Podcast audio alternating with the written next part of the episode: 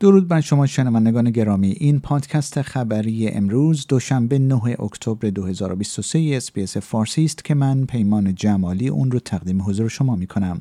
دولت فدرال استرالیا می‌گوید که تلاش می کند تا وضعیت رفاهی استرالیایی هایی را که در حمله گروه اسلامگرای حماس به اسرائیل گرفتار شده اند مشخص کند. این حمله صدها کشته و هزاران زخمی بر جای گذاشته است. انتونی البنیزی نخست وزیر استرالیا می‌گوید که وزارت امور خارجه به طور شبانه روزی بر این موضوع متمرکز شده است. والدین استرالیایی هایی که توسط گروه حماس رو بوده شده اند یک کنفرانس مطبوعاتی برگزار کردند و از دولت خواستند تا برای یافتن فرزندانشان با دولت ملاقات کنند. در حالی که مقامات تعداد مشخصی را اعلام نکرده اند مقامات حماس می‌گویند که دهها اسرائیلی در مکانهای نامعلومی در سراسر نوار پرجمعیت غزه اسیر هستند انتظار می رود سفیر اسرائیل در اواخر امروز در سازمان ملل متحد در جلسه شورای امنیت این سازمان شرکت کند. گیلاد اردان سفیر اسرائیل در گفتگو با خبرنگارانی که در نیویورک گرد هم آمده بودند این حمله را با آنچه 22 سال پیش در این شهر اتفاق افتاد مقایسه کرد. حماس ادعا کرده است که غیر نظامیان را هدف قرار نمی دهد. این گروه اعلام کرده است که شهرک نشینان از غیر نظامیان متمایز هستند.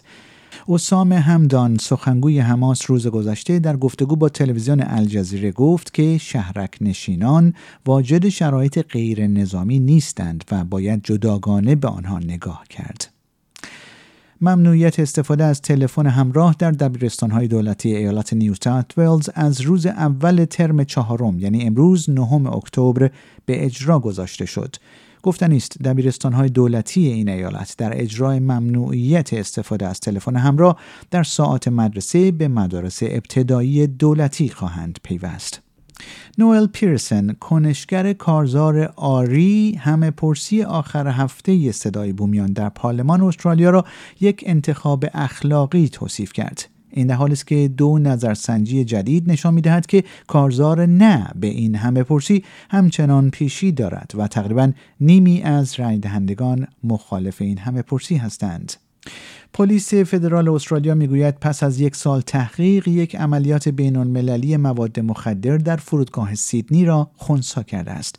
پنج مرد به اتهام توطعه واردات 100 کیلوگرم کوکائین در همین رابطه دستگیر و متهم شدند. این میزان از مواد مخدر به ارزش تخمینی 40 میلیون دلار در محفظه بار یک هواپیمای مسافربری قرار داده شده بود. درخواست قانونی گلادیس برجیکلیان نخست وزیر سابق ایالت نیو ساوت برای ابطال یافته های او در زمینه فساد در اسرع وقت مورد رسیدگی قرار خواهد گرفت. خانم برجیکلیان یافته های کمیسیون مستقل مبارزه با فساد را به چالش کشیده است که عنوان کرده او با نقض اعتماد عمومی و امتناع از گزارش رابطه پنهانیش با معشوق آن زمان خود نماینده لیبرال دریل مگوایر به رفتارهای فاسد جدی دست زده است. و در پی وقوع زمین لرزه در ژاپن یک هشدار سونامی در شرق این کشور صادر شد. به گزارش رسانه های محلی سونامی در حال حاضر به برخی از مناطق جزیره‌ای این کشور رسیده است. برخی از گزارش ها حاکی از ارتفاع امواج تا 60 سانتی متر است.